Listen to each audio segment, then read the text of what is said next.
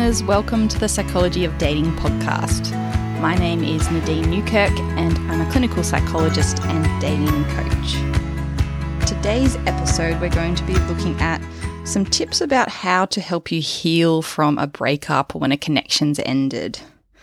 Before we jump into that, I'd love if you have a spare minute or second to jump on whatever podcast site you're on. So it could be Apple, Spotify, a different one, and give a star rating or a review.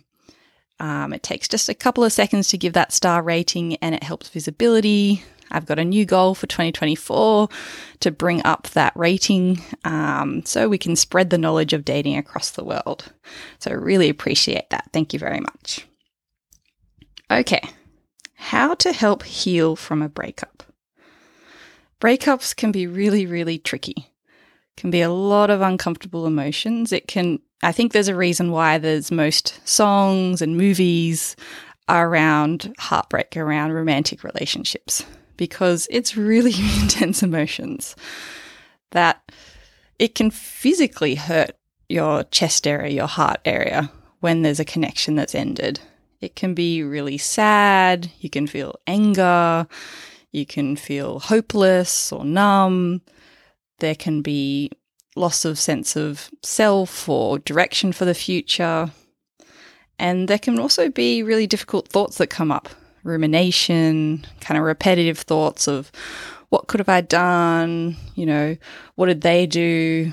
I wish I did it differently. If only I'd done this and repeating or replaying moments in your head. It can really be all consuming. And often, if you've been with someone in, you know, places that you've normally walk to or cafes or your home, there's constant reminders, and your mind can almost be ambushed by those images, those thoughts. So it's really important to think about how can I help myself, my nervous system heal from this breakup and what are things that can exacerbate it or make it worse. So, some things that can make heartbreak worse is trying to ignore or push away the thoughts and feelings. So, some distraction can be helpful. We know that if you're stuck in this repetitive ruminative cycle, it's good to have space to think about something different, to distract yourself with friends or going out, a TV show, doing a hobby. But what we don't want to do is overuse distraction where it becomes avoidance. So, distraction is helpful if there's a time limit to it. So, if you have a conscious time and space, a couple of hours, half a day, where you're like, I'm going to push that out of my mind, give myself some space, but I'm going to come back to these feelings, come back to these emotions if you're constantly pushing it down, what it does, it doesn't get rid of the emotions. It kind of piles them up and it might feel at first like they're getting condensed. You know, if you've ever, I often, when I can't be bothered to take the bin out, you like squash it down. And at first it works. You're like, wow, heaps more space, problem solved. But you keep doing that, you keep trying to squash it, and eventually it's so compact, there's no room, and then everything starts to spill over. And with our emotions, if we ignore them long enough, they will start to pop out and kind of ambush you at unexpected moments. And you'll be flooded by those emotions. That's where, you know, you're out and then suddenly you're bursting into tears with friends because there wasn't that time or space to be able to process the emotions. Other challenges or kind of difficulties that fuel heartbreak and hinder us from healing is if there's repetitive ruminative thoughts. So, rumination is where you're recycling thoughts over and over and over again. And we're thinking about the past, but not in a way where we're reflecting or learning or using that information. It's rather like a trailer going on repeat and used to self criticize or blame or kind of fuel whatever emotion is there. So, what we want to do instead is be able to think about the past, but then process and understand okay, what emotions are coming up? What is the purpose? What can I learn from this? How can I sit with this emotion for a while and, you know, let it ride its wave and come through the other end rather than thinking about it, feeling the feeling, but then trying to squash it down. So, those are some ways that you can really flare up or hinder breakups. What are some ways that could help you heal? So, one is giving yourself space to time and process. And this usually for most people means having time away and cutting contact with the person that you've broken up with. It might be helpful to think I could be friends with them, I still want them in my life. The difficulty is if you're having a lot of painful, unprocessed emotions, you're not giving yourself a chance to process those first and then move the relationship to another stage if you're wanting to be friends later down the track. So, what does getting space look like? It's not only physical space of not seeing that person, it's also getting space on things like social media. It might seem harmless to do a little bit of stalking, or, you know, I'm not writing to them, but I'm just seeing their feed pop up on my Instagram, Facebook, wherever it is.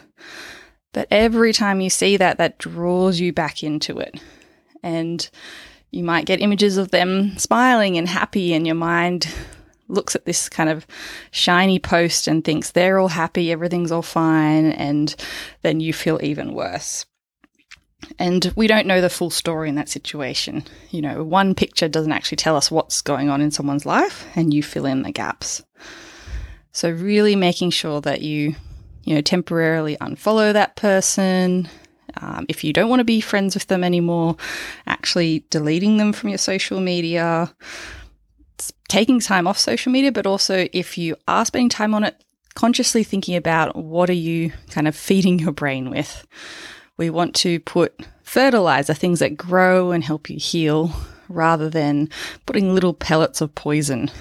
So if you notice, hey, I feel really down when I'm following that feed of married couples, maybe it's time to pause that and follow something different. Maybe you have a hobby like gardening or something like that, and you feel inspired when you see different projects, um, you see different plants grow.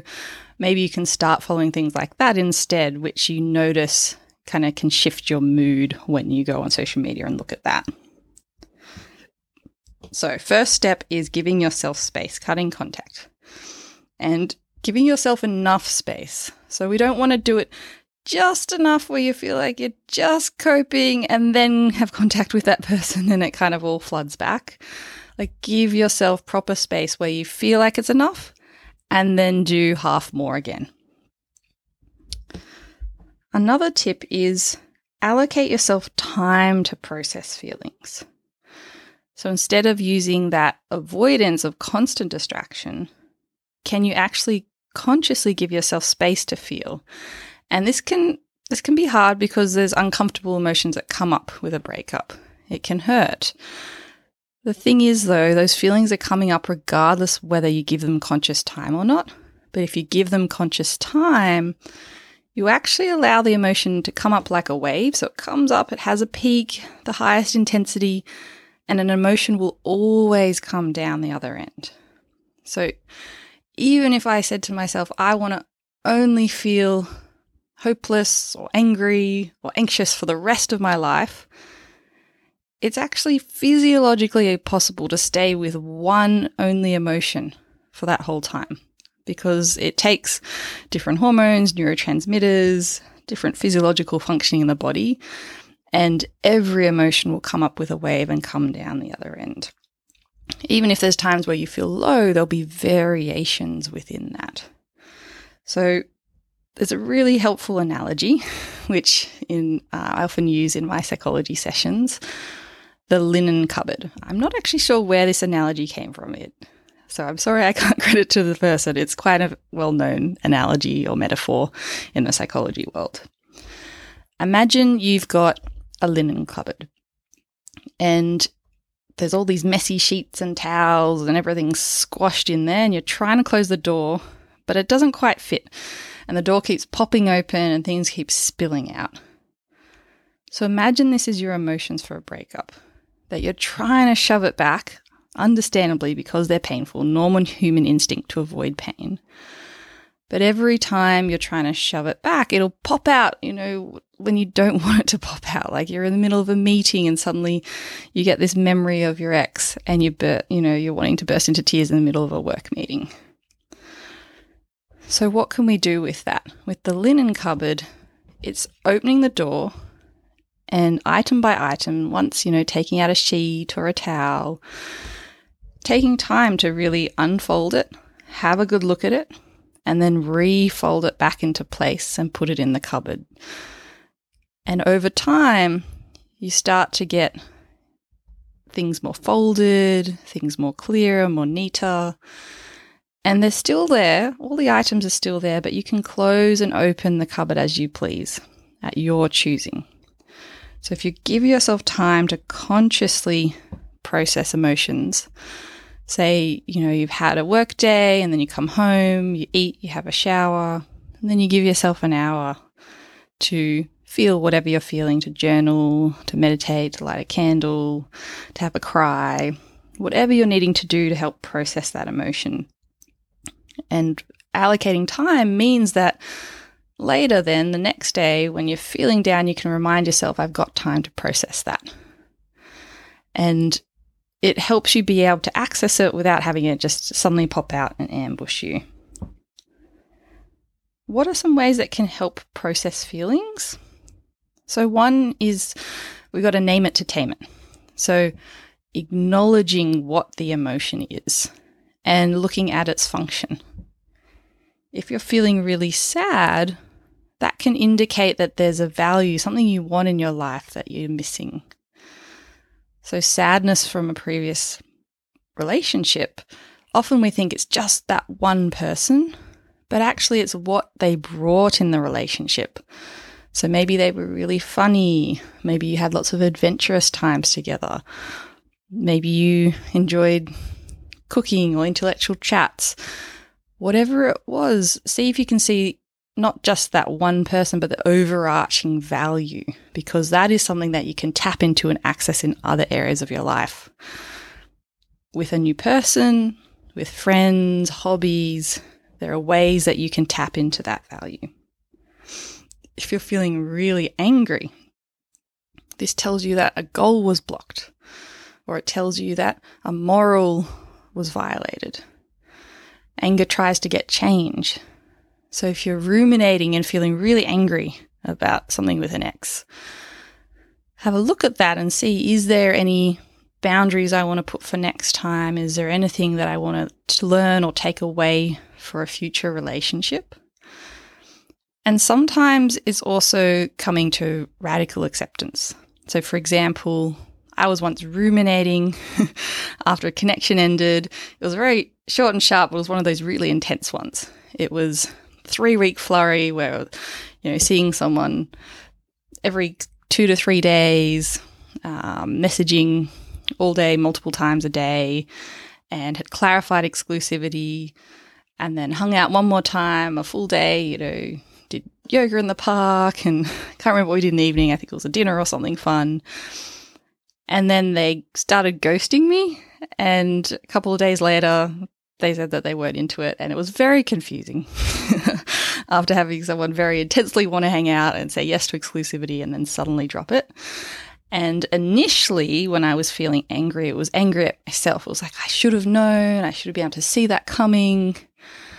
And giving myself time to process those emotions helped me realize there was nothing I could do.